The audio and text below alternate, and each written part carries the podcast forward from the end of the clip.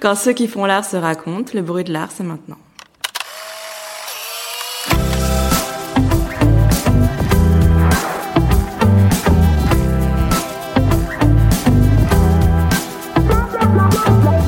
Nous sommes Victoria Le Bolloc Salama et Florian Champagne, et à l'hôtel de Lille, nous recevons Ingrid Luquegade. Après des études de philosophie, elle commence la critique d'art en parallèle d'un master d'histoire de l'art. Pour Ingrid Luquegade, l'écriture est initialement une manière d'organiser ses idées. C'est aussi un moteur qui la pousse à aller visiter des expositions et à se confronter à l'art contemporain. Mais petit à petit, cette activité devient une évidence professionnelle. C'est alors qu'elle collabore avec Heidi, Art Press, Les Arts Occultibles ou encore la revue 02. Depuis la rentrée 2018, elle s'essaye à un autre médium, la radio, en participant régulièrement à l'émission de France Culture, La Dispute. Dans cet entretien, elle évoque son rapport à l'écriture, les réalités de son métier de critique d'art, et livre une analyse de la création contemporaine française dans les années 2010, post-internet. Bonjour Ingrid. Bonjour. Bonjour Ingrid. En une phrase, comment est-ce que tu te présenterais à quelqu'un qui ne te connaît pas? Alors ça, c'est un grand problème, justement. euh, Quand je suis en, en soirée avec des gens qui ne sont pas du monde de l'art, je dis que je suis journaliste. Et sinon, je dis que je suis critique d'art euh, quand j'ai un peu le temps de, de développer en contexte euh, diurne. Quand tu dis contextuel, tu différencies la manière que tu as de réagir Ouais, un peu, ouais. Quand il n'y a pas euh, beaucoup de bruit et beaucoup d'alcool. Et, euh, mais dans tous les cas, euh, avant, je disais que j'écrivais, en fait, mais du coup, on pense que j'écris des livres. Donc, euh, le journalisme, euh, ça va très bien et c'est pas un gros mot, quoi. Les gens ont du mal à comprendre ce que tu fais? Oui, bah c'est pas faux que la critique d'art c'est pas vraiment c'est pas vraiment un métier. Enfin, c'est effectivement difficile d'en vivre et euh, et je pense qu'aujourd'hui c'est un, un contexte ou une profession ou un mode de vie qu'il faut entièrement réinventer pour le coup. Ouais. Avant de faire la critique, tu avais fait des études de, de philosophie et d'histoire de l'art à Paris 1. Qu'est-ce qui t'avait amené à ça? J'avais fini mon master de philosophie. euh, du coup, j'étais un peu trop jeune pour envisager une thèse. Je bossais sur Jacques Derrida, c'était super, mais il est mort. Donc du coup, il allait pas me contredire, j'allais être avec euh, 10 spécialistes mondiaux, euh, bon. Et, euh, et du coup, j'ai décidé de faire un master d'histoire de l'art. Sauf que du coup, c'est clairement pas en master d'histoire de l'art qu'on fait de l'art contemporain. Donc j'ai commencé à écrire à côté, euh, plus comme une manière en fait de me forcer à aller voir des expos, à lire des livres euh, que j'aurais pas forcément euh, lu si j'avais pas une, une contrainte ou euh, quelque chose qui me, qui me poussait à le faire. Et qu'est-ce qui t'avait amené à la philo, par exemple? C'était parce que ça te passionnait particulièrement au Et lycée la philo, bah alors justement, j'ai eu mon bac quand j'avais 17 ans. Euh, je voulais aller aux Beaux-Arts et en fait, je sais pas si c'est toujours le cas, mais à l'époque, il fallait avoir 18 ans. Du coup, j'avais de toute manière euh, un an à attendre. J'avais un super prof de philo au lycée qui m'a dit, bah, euh, faut aller en, faut aller en prépa. Euh, Mon ami euh, est prof de philo là-bas. Et euh, non, du coup, un peu par hasard. Mais c'est vrai que c'est quelque chose qui m'a beaucoup, euh, beaucoup aidé pour le coup, comme une vraie formation euh, pour écrire en fait, où, où ça donne pas du contenu, mais peut-être une manière de théoriser des choses. et effectivement, pour écrire sur l'art contemporain, qui est tellement une matière jeune et foisonnante, je pense que c'est pas mal d'avoir ce réflexe un peu conceptuel, justement, d'essayer de trouver un peu de des régularités euh, dans le dans le multiple et dans le surgissement. Et t'as jamais voulu justement reprendre cette idée-là de, de faire les beaux-arts ou d'avoir une pratique artistique? Pas du tout. Bah alors pour le coup, la prépa, c'est tellement un investissement euh, énorme en fait que pour moi, c'était un peu euh, l'un ou l'autre quoi, et c'était un peu un choix euh, radical. Et je pense que c'était effectivement clairement un bon choix. À l'époque, quand tu as commencé à faire ton master en histoire de l'art, est-ce que tu avais le sentiment que l'art c'était un domaine accessible? Alors euh, j'avais surtout l'impression que les profs faisaient tout pour donner l'impression que ça l'était pas. Je me rappelle euh, d'un prof euh, critique d'art par ailleurs que je vais pas citer, qui nous a dit on était quand même en master euh, qu'en fait il fallait pas avoir peur de pousser la porte des galeries parce qu'on pouvait y aller même euh, même si on ne devait pas acheter. Ce dont je pense que tout le monde se doutait déjà en fait, mais, euh, voilà. Et je pense que pour lui c'était un peu euh, important de mettre un peu une distance comme ça entre les, les professionnels et, et les autres. Euh, à partir de 2012-2013, tu commences à écrire sur la scène artistique contemporaine. Et aujourd'hui, tu travailles avec les Inrock, Art Press, la revue 02 ou Heidi.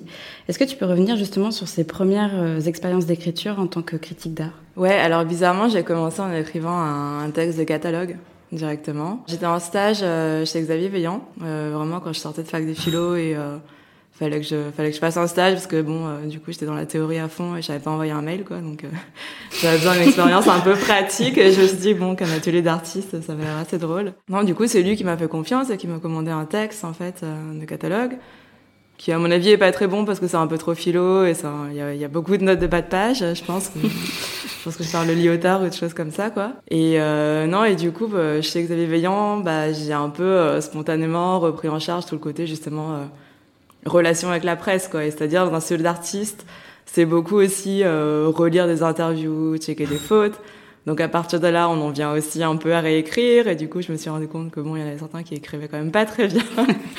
et c'est un peu comme ça, en commençant à, à corriger, à éditer, que, que finalement, ça paraissait plus euh, si euh, inaccessible. Et qu'est-ce qui t'attire dans l'écriture? Ben alors pour moi, c'est vraiment une manière de, de réfléchir. Et même quand je vois une expo, en fait, a vraiment besoin de de m'asseoir et d'écrire en fait euh, pour ranger tes idées. Ouais, c'est ça. Ouais, ouais, c'est une manière de penser en fait. Tu citais Derrida. Est-ce que tu as justement eu des mentors ou des personnes qui t'ont influencé justement dans ton travail d'écriture euh, Des personnes que tu admirées par exemple? Alors Derrida, c'est un bon cas d'école parce que lui, justement, c'est un des rares philosophes à dire qu'il peut pas écrire sur l'art en disant que la, la philo peut pas avoir de discours sur l'art parce que l'art, c'est justement le, le, sensible, donc c'est ce qui échappe au concept.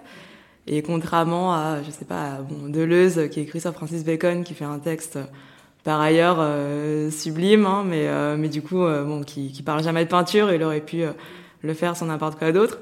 Derrida, il va dire que comme il peut pas écrire des textes dessus, il va faire une œuvre qui sera une œuvre littéraire, mais qui aura la même structure euh, que ce sur quoi il écrit. Donc en fait, en guise de maître, c'est quelqu'un qui qui, qui stoppe net en fait toute tentative de vouloir faire du, du Derrida plus tard, quoi, et qui qui laisse un peu, qui pousse au bord de la falaise et qui oblige à après se trouver un peu ses propres euh, idées, concepts et manières d'écrire. Du coup, tu as l'impression de tuer le père quand tu fais. Euh... quand tu écris des, des, articles ou des. Ah bah, au contraire, il n'y a, plus de, y a plus de père, c'est ça qui. Ouais. il, se, il se tue, il se tue lui-même.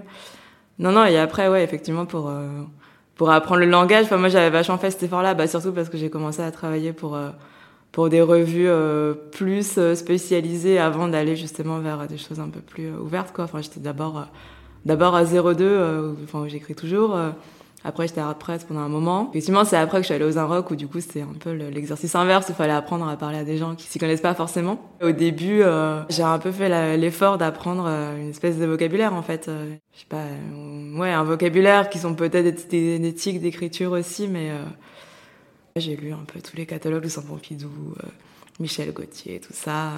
Et après, le problème, c'est effectivement ce dont je me suis rendu compte à Art Press, c'est que ça devient vraiment une mécanique. Il y a un moment où on peut, comme un robot en fait, dans lequel on rentrerait quelques mots-clés, euh, faire un texte sur n'importe quoi. Ce qui est aussi un truc d'économie des jeunes critiques. Hein. Quand on n'a pas beaucoup d'argent, on accepte un peu euh, des articles euh, qu'on ne devrait pas et on se rend compte qu'en fait, ça va très bien, on peut écrire n'importe quoi et ça a l'air très intéressant. Donc c'est là ça commence à devenir un peu problématique. Du coup, voilà, moi j'ai voulu aller plus vers des, vers des supports comme les, comme les Inrock, sachant que c'était quand même un moment où j'écrivais déjà, où je savais qu'il y avait des gens qui pour le coup s'y connaissaient vraiment, qui me lisaient aussi, donc c'était un peu euh, arrivé à, à, concilier les deux quoi. Donc tu dirais que tu étais enfin, dans une marche de médiation? Non, je pense pas. Enfin, je dirais pas que c'est la médiation quoi. Je pense que les, gens ont pas besoin de moi pour euh, pour avoir accès à l'œuvre, mais euh, mais qu'en fait la, la principale légitimité que j'ai, c'est juste que je vois plus de choses que la plupart des gens. Donc de ce point de vue-là, je pense que je suis plus à même de juger euh, pourquoi euh, tel artiste, telle pratique émerge maintenant et pourquoi c'est bien ou pas. C'est-à-dire, est-ce que quelqu'un l'a déjà fait? Est-ce qu'il aurait fallu le faire il y a dix ans? Après, la question de la médiation, c'est pas très important et je pense que c'est aussi, bah, c'est quelque chose qui, qui est difficile chez les chez les jeunes artistes, justement d'apprendre à laisser, à laisser aller l'œuvre, à se dire que ça fait plus partie d'eux et que justement ça va être un objet indépendant qui va vivre sa propre vie et qui va devoir être ouvert un peu à toutes les réceptions qu'on pourrait en avoir quoi. Donc justement, je pense qu'il faut pas sacraliser la la parole ou l'intention de l'artiste. D'ailleurs, qu'est-ce qui t'a poussé à t'intéresser précisément à la jeune création? Moi, je viens pas, je viens pas à l'histoire de l'art. Je m'ennuie à la fac et j'ai écrit pour pour pas y être quoi. Mais euh, et du coup non, j'ai toujours regardé ce, ce background de philo et, du coup ça m'intéresse euh, bah, de savoir pourquoi ces formes apparaissent effectivement maintenant. C'est des questions de de médias, de nouvelles technologies, la manière dont on perçoit les choses à travers euh, des écrans, à travers je sais pas plein de choses. Ça, influence aussi euh, la manière dont on voit les choses. C'est des questions de perception euh, tout bêtement quoi. Et euh, bon, mais par rapport à plein de problématiques euh, sociales, politiques, économiques, enfin, qui sont pas forcément théorisées, mais qui sont là, quoi. Donc c'est plus euh, une question de génération, de travailler avec des créateurs vivant. Ouais, plus qu'une question d'âge, c'est une question d'émergence. Euh, non, et par exemple, j'ai écrit assez peu sur la peinture. Parce que la peinture, c'est vraiment un des domaines qui fait, qui fait appel aux connaissances d'histoire de l'art. C'est-à-dire, on peut pas écrire sur la peinture d'un peintre de 20 ans si on sait pas ce à quoi son geste se réfère. Et il y a comme ça un peu toute, les, toute l'histoire du médium qui s'écrit euh, sur la toile en fait. Ce qui est pas le cas pour euh, pour d'autres pratiques, je pense. T'as des pratiques pour lesquelles tu préfères écrire? Bah alors tout sauf la peinture. non non non, mais c'est pas c'est pas enfin si spontanément c'est le cas. Hein. Après, je pense que c'est en train de changer un peu justement. Mais euh, mais il y a, y a justement il y a un super livre sur lequel je viens d'écrire d'Isabelle Groh qui est cette critique allemande qui a fondé Texte zur Kunst. Et en fait, bon, bah ça, par exemple, c'est une revue qui m'a beaucoup influencée parce que c'est vraiment cette approche-là euh, qui lit, euh, bon, ils sont un peu théorie de Francfort à la base, mais qui lit justement les déterminations économiques, médiatiques, aussi la pop culture par rapport à, à l'émergence des formes. Et voilà, et elle, elle a écrit, elle est spécialiste de peinture, elle a écrit un livre sur la peinture, et euh, justement qui est assez intéressant, où elle, elle parle beaucoup plus d'économie, de questions sociales, et elle, elle dit justement que dans sa revue, la plupart des critiques qui, qui écrivaient sur sur le, enfin un peu sur tout quoi, ils, ils voulaient jamais écrire sur la peinture parce qu'effectivement c'est un domaine spécialisé. Et, euh, et elle, elle disait bon en fait euh, ça veut pas dire que c'est réservé euh, vraiment qu'à des insiders, mais euh, ça veut dire qu'effectivement il faut euh, fréquenter des peintres, avoir des conversations avec eux, savoir vraiment en fait d'où ça vient quoi, parce que c'est vrai que les peintres sont des créatures singulières et passionnantes par ailleurs, hein, mais, mais c'est vraiment autre chose. Je pense qu'il y a un savoir de spécialiste qui s'impose. Justement, je parle du fait d'avoir des relations euh, pour pouvoir écrire. Dans le monde de la culture, euh, souvent le personnel se mélange un peu avec professionnel. En général, tu es entouré d'amis et de connaissances qui font partie de ce milieu-là. À quel point est-ce que toi, la formation de ce micro-monde qui t'entoure, ça a été quelque chose de conscient ou de conscientisé, que ce soit sur le moment ou après? Ouais, bah alors moi j'ai écrit beaucoup dessus, euh, justement, sur ces, ces questions. Bah, c'est vraiment des questions de néolibéralisme, en fait. Hein. Il y a plusieurs penseurs qui ont dit que la, la configuration du monde de l'art préfigurait... Euh, l'économie néolibérale, quoi, avec toutes ces histoires euh, du travail par projet, de la créativité, il y a plus de séparation effectivement entre travail et loisir. Et, je pense que c'est assez vrai. Il y a, y a eu aussi bah, le cas de, de ce critique d'art Jerry Saltz, très présent sur Instagram, bon, mais par ailleurs un excellent critique qui a gagné le Pulitzer Prize. Et c'est vrai que pour moi, c'était, euh, enfin bon, très bien, mais c'était aussi un peu problématique parce qu'effectivement, il a ce truc-là de de se mettre en scène énormément, d'être présent sur les réseaux sociaux, de relayer de ses articles, et au bout d'un moment, c'est pas non plus vraiment son, son métier, quoi. Donc effectivement, il y a tout ce côté-là, en fait, où, euh, on s'arrête jamais de travailler, euh... enfin, sur lequel moi j'écris par ailleurs beaucoup sur vraiment l'économie euh, et les, les, manières de vivre un peu propres euh, au monde de l'art. Mais, euh, mais non, je suis assez consciente, quoi. J'essaie vraiment de, d'avoir des phases euh, de travail et, et des phases un peu de, de repos ou de loisir, quoi, où je fais autre chose. Et je pense que l'écriture, c'est pas mal pour ça parce que c'est aussi un temps un peu, on se nourrit à la fois beaucoup, évidemment, de, des dialogues, discussions, des rencontres. Mais il y a quand même le temps face à l'ordinateur qui est un temps seul, quoi, pour le coup. C'est important pour toi d'être seul parfois? Est-ce que c'est ça bah, de, de, ouais, pour, de prendre le temps vraiment de réfléchir, en fait. Parce qu'effectivement, il y a une espèce de consommation incroyable euh, de la nouveauté et vraiment euh, un, un, vampirisme du monde de l'art. Mais euh, mais il y a vraiment ce, cette passion pour la découverte. Et du coup, ça peut, enfin, ça peut aller un peu vite. Et je pense que c'est important, ouais, de de prendre le temps de se mettre un peu en, en, recul. Quoi. En parallèle, tu écris dans des catalogues, des textes d'exposition ou encore des monographies, comme celle que tu as écrite aux côtés du photographe Stéphane Couturier. Est-ce que tu as une approche différente euh, quand tu écris pour ce genre de texte-là euh, que lorsque tu as une écriture journalistique? Oui, absolument. Ouais. Ouais, ouais. Comment tu arrives à, à, jauger Ça, ça va être des textes euh, où on met les notes des notes bas de page, par exemple. Pour le coup, là, j'essaie vraiment d'avoir un peu des auteurs, des références. Euh. Et tu prends plus de plaisir à écrire ce genre de texte, peut-être plus fouillé ou ou pas? Bah oui, quand même, pour être honnête, oui. Mais après, enfin, je pourrais pas faire ça toute ma vie parce que ça demande quand même beaucoup d'efforts. Et c'est bien de se le garder aussi un peu comme un plaisir, quoi. Et c'est vrai qu'effectivement, j'ai eu un peu euh, ce moment où, enfin, il a fallu que que l'écriture, ça devienne, bah, effectivement, comme un peu un vrai travail, quoi. On se dit, bon, bah, On va pas écrire la nuit. Il faut juste apprendre à faire un texte après l'autre. S'il y en a un qui est pas très bon, bah, le prochain il sera meilleur. Et arriver à avoir un peu ouais, une pratique un peu quotidienne avec des, des horaires de bureau. Parce qu'au début, pas de... c'était une pratique qui n'était pas liée à des horaires de bureau.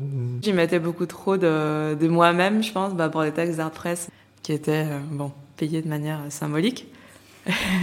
du coup, c'est quand même court et euh, je pense qu'on n'est pas critique d'art en écrivant des reviews de, euh, je sais même plus combien c'était, mais de 3000 signes, quoi. effectivement, je pense que pour avoir une pensée théorique sur le long plan, en fait, euh, on peut pas le mettre dans l'article. Parce que pour soi, c'est frustrant et pour le lecteur, euh, il, est, il est confronté à un contenu trop dense qui, qui correspond pas à la consommation qu'il va avoir non plus. Est-ce que tu fonctionnes du coup par rituel pour écrire? Bah non, mais ça c'est un truc que j'écris. Enfin, j'écris tellement en fait que j'ai Enfin, juste, je pas, je peux pas. Mais la, la, page blanche, ça peut pas exister, quoi. Enfin, je suis pas écrivain de littérature non plus, donc. Euh... Et t'as pas peur de ça, justement? Non, il faut vraiment commencer à écrire, quitte à écrire n'importe quoi, et après revenir dessus. Attendre la phrase parfaite, c'est pas possible. Quand on a une deadline hyper serrée, euh, bah comme c'est quand même tout le temps le cas, c'est plus facile euh, d'éditer quelque chose qui existe déjà plutôt que de se dire euh, qu'on a absolument rien. Est-ce que aujourd'hui tu vis entièrement et seulement de la critique d'art? Ouais. À quel moment est-ce que tu as commencé à plus faire que ça? Euh, toujours, mais je vivais mal. je pense aujourd'hui il y a beaucoup de gens qui travaillent dans la culture qui ont un job à côté. Et tu t'es dit, moi, euh, l'heure de question que je fasse autre chose que ça. Non, mais en fait, Enfin, ça a été possible en fait. Enfin, assez rapidement parce que bon, j'étais quand même toujours. Enfin, j'étais toujours à la fac en fait quand j'ai commencé à écrire. Je sais pas, je faisais des stages, donc j'avais le droit en fait euh, de d'expérimenter un peu et de, de prendre ce temps-là. Oui, j'ai de plus en plus, euh, je sais pas, d'opportunités, de commandes. Donc en fait, c'est juste que ça a été euh, possible euh, avant que j'ai eu à me poser la question. En même temps, je sais pas ce que j'aurais fait d'autre, quoi. Je sais pas, je sais pas faire grand-chose du coup maintenant, mais. mais d'ailleurs, est-ce que c'est du coup un choix de ne te dédier qu'à l'écriture? Parce que dans le monde de l'art, c'est assez courant d'avoir plusieurs casquettes. J'ai fait un stage de six mois au Palais de Tokyo, et du coup, je partais un peu avant aussi parce que j'ai eu une opportunité pour écrire et enfin, je pouvais pas faire les deux. Mais, euh, mais du coup, pour moi, c'est très important parce que c'est important de voir qu'une expo, euh, c'est pas des concepts et c'est quand même des contraintes matérielles et de voir un peu toutes les difficultés qu'il peut y avoir aussi et d'être conscient de ces limitations-là, c'est important. Mais je sais que c'est pas du tout quelque chose que moi je saurais faire bien, je pense. C'est une autre manière de penser en fait, tout simplement. Et je pense aussi que, euh, enfin, c'est important d'être spécialiste de quelque chose pour être curateur. Je pense qu'il y a beaucoup de cas où en fait, euh, quand l'artiste est jeune, il pourrait très bien faire son expo tout seul. Et après, le curateur, euh, bon, bah, se retrouve à être un peu attaché de presse, un peu à faire de la prod.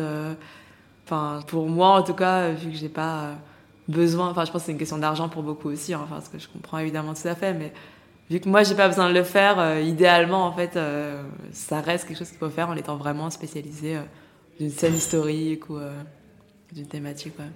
Mais est-ce que à terme, euh, parce que là, l'air de rien, à force d'écrire des articles, etc., je pense que tu te sensibilises à une certaine scène. Ouais. Donc tu vas, à mesure du temps et à mesure de tes écrits, devenir sûrement assez spécialiste de cette bah scène. Bah oui, mais alors du coup, moi, j'ai fait une thèse, qui est, bah, encore une fois, ce qui est un prétexte pour écrire beaucoup, quoi. Ouais. Et avec beaucoup de notes de bas de page. Toujours. Voilà, exactement.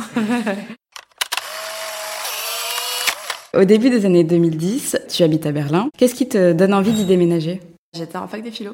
Et justement, c'est là où j'ai étudié Derrida, parce qu'en fac française, en département de philo, ils veulent pas trop en entendre parler, parce que pour eux, c'est de la littérature. Tout ce mouvement un peu de la, French Theory, qui vient euh, de France des années 70, euh, a comme surtout eu une postérité, été enseigné euh, aux États-Unis beaucoup, et en Allemagne aussi beaucoup, quoi.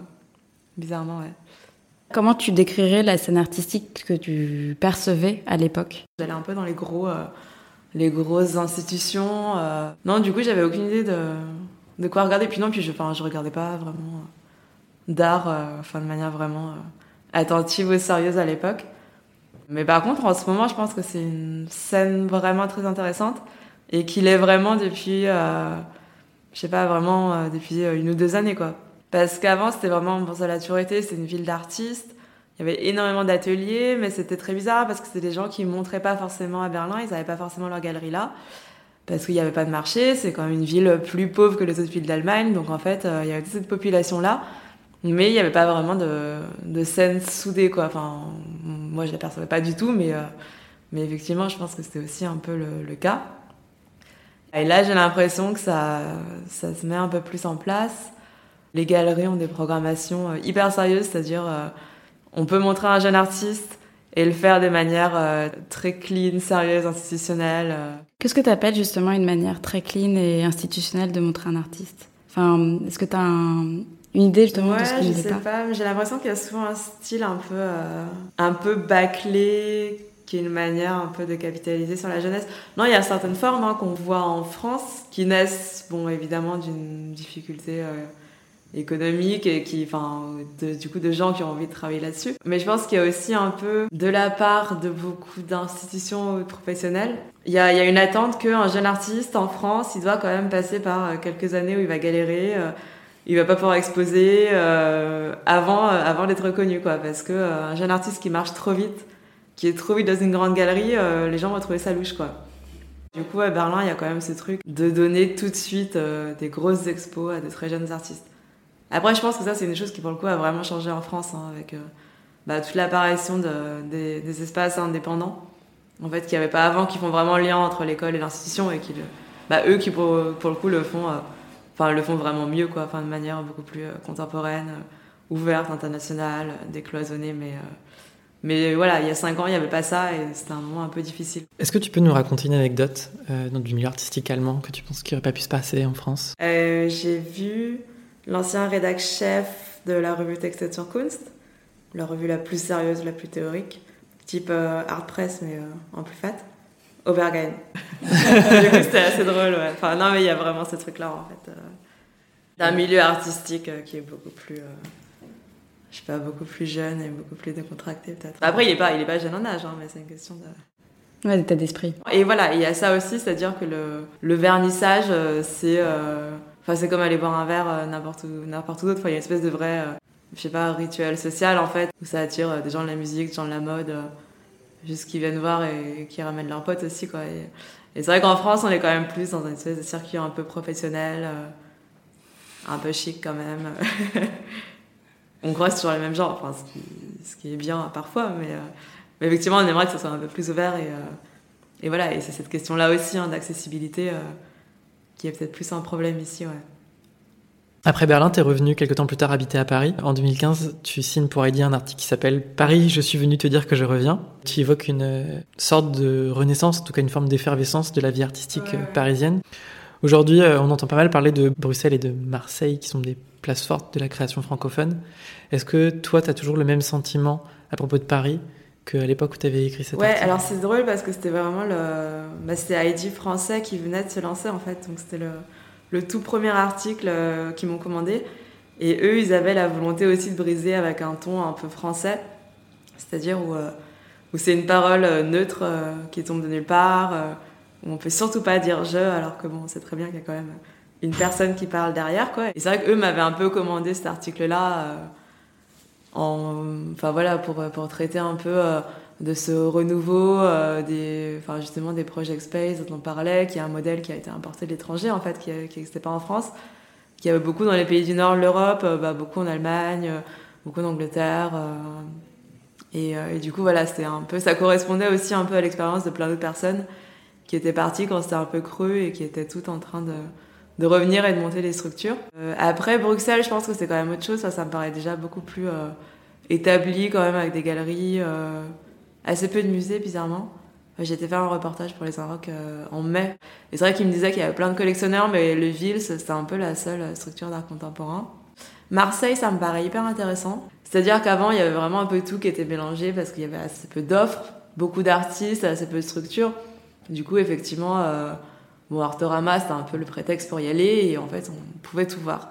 Et je pense que là, il y a quand même beaucoup plus d'institutions, enfin, ou qui ont plus de poids. Enfin, effectivement, après Marseille, euh, Marseille Provence 2013, il y a quand même des, lieux qui ont été construits euh, de zéro. Artorama commence à, devoir se poser un peu la question de ce qu'ils veulent être euh, foire internationale, qui serait vraiment une foire, ou euh, plutôt être une espèce de showroom de la jeune création, parce que c'est une foire où il y a beaucoup de solos, où les galeries montrent, prennent des risques, montrent des artistes assez jeunes. C'est vrai que cette année, il y avait un peu justement euh, une espèce de séparation entre des lieux un peu plus institutionnels et euh, toute une vague justement de nouveaux lieux indépendants euh, d'artistes qui viennent de déménager là. J'étais dans un lieu qui s'appelle Belzins Projects qui vient d'ouvrir il y a un an. C'est les diplômés de la Villa Arsan de cet été en fait qui ont tous bougé là. Il y en a deux qui vont Versailles, l'autre qui vont venir. Il y a les expos bon, bah, dans les appartes. il y a tout un truc un peu foisonnant. Enfin, c'est un signe de vitalité en fait. Hein. Ça veut dire que comme dans n'importe quelle ville, il commence à y avoir plusieurs réseaux, plusieurs circuits. Enfin, ce qui ne veut pas dire qu'ils ne communiquent pas, mais ce qui veut dire que ça commence un peu à se différencier. Et par rapport à Paris Et par rapport à Paris, eh ben, je pense qu'il faut que ça soit totalement autre chose. Parce que euh, moi, j'ai grandi à Lyon, qui voulait être euh, un peu s'aligner sur le modèle de Paris. Bah, on voit ce que ça a donné, c'est-à-dire qu'en art, il euh, n'y a rien. Enfin, le Mac va être repris, et tant mieux, enfin, on attend de voir. Mais, mais bon, du coup, j'ai grandi là et il se passe absolument rien. Quoi. Marseille, historiquement, il y a quand même toujours eu des artistes. Il y a eu des musées qui ont été hyper importants dans les années 90. Je n'ai pas connu, mais c'est des gens qui dirigent maintenant les institutions parisiennes. Et je pense qu'il faut que Marseille devienne totalement autre chose que Paris, quoi. Si tu devais décrire cette, cette ville, point de vue de la scène artistique, en la mettant en parallèle d'autres, tu dirais qu'elle est plus, plus quoi, moins quoi euh Bah, bah c'est compliqué quand même, hein. il n'y a pas de place et, euh, et c'est cher d'avoir un espace pour travailler. Il y a une tradition qui est extrêmement pesante. Mais alors je pense que pour le coup, justement, parce qu'il n'y a pas grand-chose en art contemporain, enfin, ou moins que dans d'autres villes, quelqu'un qui arrive et qui a une idée pour un lieu, qui amène une scène qu'on voit pas en France, parce qu'aussi il y a un vrai problème quand même de circulation euh, par rapport à la scène étrangère. À la fois les artistes, on les voit pas à l'étranger, et surtout euh, les euh, artistes, galeristes et compagnies étrangers, bah, ils viennent pas trop en France, quoi. voilà, mais quelqu'un qui amène quelque chose d'autre, je pense que ça peut marcher très vite. Maintenant, il y a quand même des gens qui ne reviennent pas, mais qui pour le coup viennent et que ce soit des galeries euh, étrangères, des enfin, qui ramènent leurs artistes, les artistes qui s'installent. Enfin, je pense qu'il y a quand même pas mal de gens qui sont en train de s'installer ici. Et, euh, et que non, et que c'est un signe assez positif. Et tu penses qu'il y a un public pour euh, tout, ce, tout, ce, que tu décris, pour des nouvelles initiatives pour, Ça, c'est une bonne question, mais il faut le, faut le créer. Non, et pour le coup, je pense que chez la génération plus jeune, enfin, qui a, je sais pas, qui a 18, 19, 20 ans aujourd'hui, eux sont beaucoup plus dans un paradigme visuel et je pense qu'ils prennent euh, l'art contemporain, qui est encore autre chose, qui n'est pas l'art euh, des musées, quoi, vraiment comme une manière euh, de parler de la vie de tous les jours. Et je pense vraiment qu'il y a ce truc de l'art qui devient comme la pop culture, quoi, et tant mieux d'ailleurs. Tu évoques d'ailleurs euh, dans cet article-là la création de lieux alternatifs qui sont souvent tenus par des artistes. Et plus récemment, euh, en juillet dernier, pour les Inrocks, tu as écrit un article enfin, où tu parles des nombreuses initiatives d'artistes qui tentent de réinventer l'école ah d'art du futur. Tu citais par exemple le DOC à Paris dans le 20e ou euh, l'école de nuit de Bordeaux. Et du coup, est-ce que tu penses que tous ces épiphénomènes peuvent s'inscrire dans un mouvement un peu plus large qui pourrait être caractéristique d'une appréhension par la jeune création de, du monde de la culture ou de l'art euh, des années Alors, mais pour le coup, je pense que ça participe d'une espèce de, phénomène un peu, euh, un peu tutoriel YouTube, où du coup, on est moins dans cette attitude euh, d'attendre que, que ce qu'on fait, ce qu'on veut faire soit, soit validé ou s'inscrive dans les, dans les formes qui sont déjà là. Quoi. Pour toi, qu'est-ce que ça dit des aspirations de la jeune création, ça? Qu'il y ait ce truc beaucoup plus do it yourself, où tu fais ton propre truc ah bah, je pense que, bah, que c'est évidemment très bien. Je pense que c'est important aussi parce que on aurait, enfin, on pourrait croire à un certain moment que, bon, vu que c'est difficile effectivement de vivre de son art, il y a quand même un, un mouvement qui, qui, pousse à la professionnalisation plutôt du côté euh, des écoles d'art justement euh, très tôt, où on apprend euh, comment, enfin c'est important, mais comment faire un site, comment monter un dossier, et c'est vrai qu'on se retrouve vite avec de, jeunes artistes bah, qui du coup n'ont pas le temps d'expérimenter et de se tromper pendant le, temps de l'école en fait, qui devrait être un temps vraiment productif et qui sont tout de suite dans des logiques euh, d'expo, de concours, de rencontrer des gens. Euh. Et ça, je pense que c'est un gros problème en fait. Hein, et, euh, et, évidemment, enfin, ça part de bons sentiments, de vouloir les préparer à la vie active, tout ça, mais mais ça arrivera pas comme ça. Et je pense que la chose très positive des écoles d'art, c'est qu'on se rend compte que tout le monde se débrouille en fait. Enfin, tout le monde arrive à vivre d'une manière ou d'une autre. Enfin, plus que la fac en fait, hein, où la fac, bon, c'est quand même vraiment une espèce d'infantilisation euh, totale. Je pense que l'école d'art, ça apprend un peu à, se débrouiller et à inventer. Euh, enfin, pas que des formes, quoi, aussi des formes de vie en fait, hein, des manières alternatives euh, d'exister, de s'assembler cette question aussi de, ouais, de s'assembler pour faire des choses, qui est, enfin, qui est présente dans les deux cas, hein, dans les project space comme dans l'école, en fait. Euh, c'est aussi très, très important. D'ailleurs, il semble que c'est un peu, enfin, c'est un thème que tu as choisi de, de développer, notamment pour ta thèse. Oui, j'ai décidé de prendre un peu les années du, du post-internet, c'est-à-dire en gros, 10 magazines, c'est 2008-2016, euh, qui correspondent euh, à des temps sociaux en fait. Hein. 2008, c'est Occupy Wall Street et 2016, c'est euh, Nuit debout et tous les mouvements des places. Et pour moi, c'est un peu des bornes chronologiques où dedans, il y a quand même une, une, manière justement de reconfiguration de l'individu à travers les médias, l'économie, des manières de se rapporter à la collectivité différemment, de s'assembler différemment. Abandonner la position critique où il y a la haute culture et la contre-culture pour euh, être dans des stratégies où on ne sait pas trop si c'est de la critique ou c'est justement euh, une espèce euh, d'accélération des phénomènes qui sont déjà là. Quel est ton rapport avec les galeries et plus largement les institutions Mais alors là, c'est aussi l'avantage de pas de pas faire d'expo parce que du coup, moi, je suis vraiment que, enfin, je suis que critique. Donc, euh, j'ai pas besoin d'être en bon terme avec eux pour avoir une pièce, pour avoir un prêt. Après, bon, c'est des gens euh, qui ont travaillé quand même, on est tellement un petit milieu qu'il faut être en bon terme avec tout le monde, mais je pense que c'est plus facile de ne pas euh, s'auto-censurer euh, quand on écrit quelque chose que quand on fait autre chose. Parce qu'il y a aussi, bon, bah, pour des questions évidemment de subsistance, il y a aussi, je sais pas, certaines personnes qui vont un peu vendre des choses, enfin, tout est quand même assez vite mêlé. Effectivement, pour les curateurs, je pense qu'il y a le, problème est beaucoup plus, euh, beaucoup plus présent euh, pour moi de savoir où s'arrête le, public et le privé. Quoi. T'as pas ce truc de, ah là là, ils vont pas me d'accréditation euh.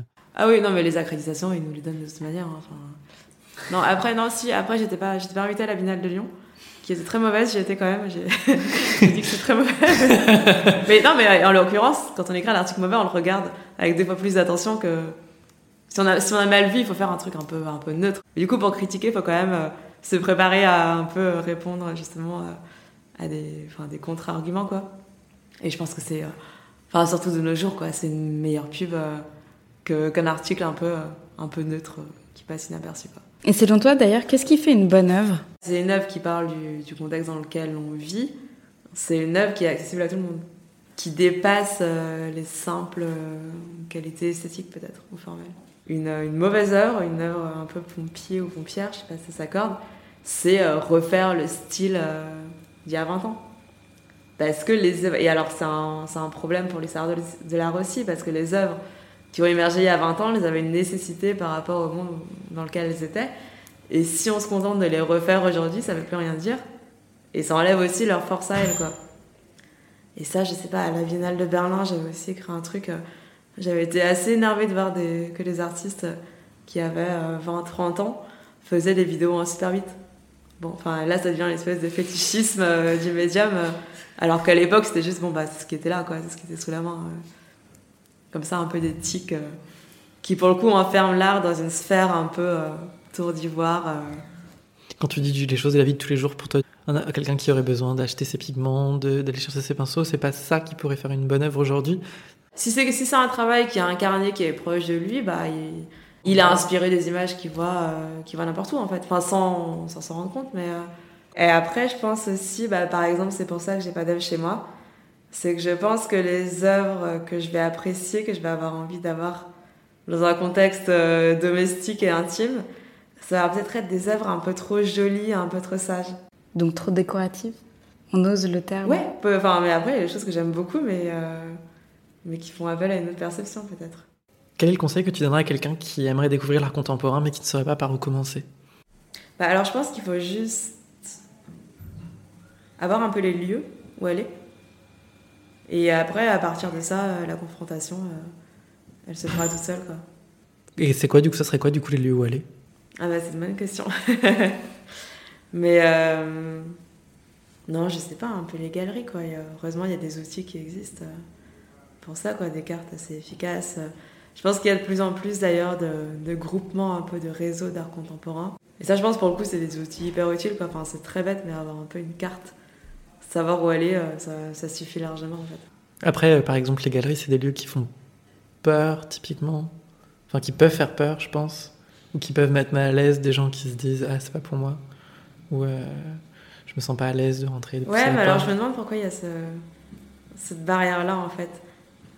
Je pense que c'est la faute à la, c'est la faute à la presse en fait. non, non, mais c'est la faute à une espèce de jargon de l'art euh, qui, qui met des mots compliqués sur des choses qui, qui ne le sont pas ou non, qui font croire justement. Alors ça, je pense que c'est aussi un problème de euh, pas oser parler à la première personne parfois. C'est qu'on pense qu'il y a des gens qui sont détenteurs d'une vérité universelle, alors qu'il y a autant d'approches euh, que, qu'il y a de personnes. Dans ta carrière professionnelle, quelle est la critique qui t'a le plus touché? Là, j'en ai aucune idée. bah non, mais il y a plein de gens qui, qui me disent qu'ils me lisent et c'est déjà beaucoup en fait. Ouais, c'est hyper gentil quand quelqu'un écrit. Et touché dans le sens euh, péjoratif du terme Bah je sais pas, en fait non, mais je pense que dans les, dans les deux cas, même quelqu'un qui prend le temps de, de dire qu'il est pas d'accord, en fait c'est déjà bien. Il y a des gens qui t'écrivent pour te dire j'ai lu tes articles, euh, c'était super. Ah oui, énormément. Ouais. ouais, pour dire qu'ils sont pas d'accord, mais c'est très bien. Et tu réponds? Euh, ouais. Non, non, si, en général, je réponds. Pour finir, quelles sont tes prochaines actualités? J'avais fait, alors je, crois que c'est sorti déjà, j'avais fait un colloque euh, hyper drôle à la Fondation Van Gogh, euh, qui s'appelle Van Gogh Pré-Pop, sur comment Van Gogh a préfiguré la pop culture. Du coup, j'avais écrit un truc en gros sur, euh, sur le selfie. Le côté un peu négatif, un peu justement l'épuisement néolibéral, d'être obligé dans une posture d'artiste. Et pour moi, Van Gogh, c'était un peu le premier comme ça, qui était un peu le, symbole de, de l'artiste génie maudit. Donc ça, c'était très drôle, c'était en passé, je pense que le catalogue est sorti cet été. Euh, j'ai écrit un texte pour un catalogue de Bertrand Lamarche, qui est un artiste, je sais pas, d'une cinquantaine d'années peut-être, que bon, qui a beaucoup de pièces un peu partout, mais je pense qu'il serait temps de, un peu qu'il a un gros solo, un truc qui le fasse un peu redécouvrir. Du coup, il m'a laissé euh, carte blanche. J'ai écrit un peu sur la nuit, les clubs, la drum and bass. Assez drôle, en fait. Euh, Ingrid Luquegade, merci de t'être racontée, d'avoir fait entendre ta voix au milieu du bruit. Où est-ce qu'on peut te retrouver? Alors, dans ma, dans ma rubrique art des inrecuptibles, que, je suis maintenant toute seule à alimenter.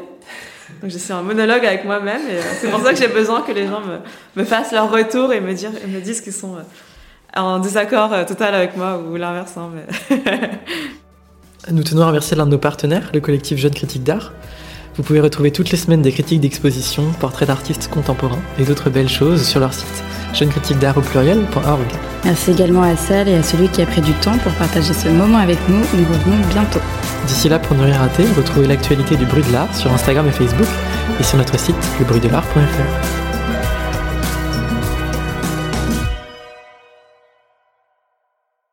Et voilà. Ah oui, non, il faut dire au revoir. Il y a ce moment un peu awkward, mais drôle du coup, où les gens disent au revoir.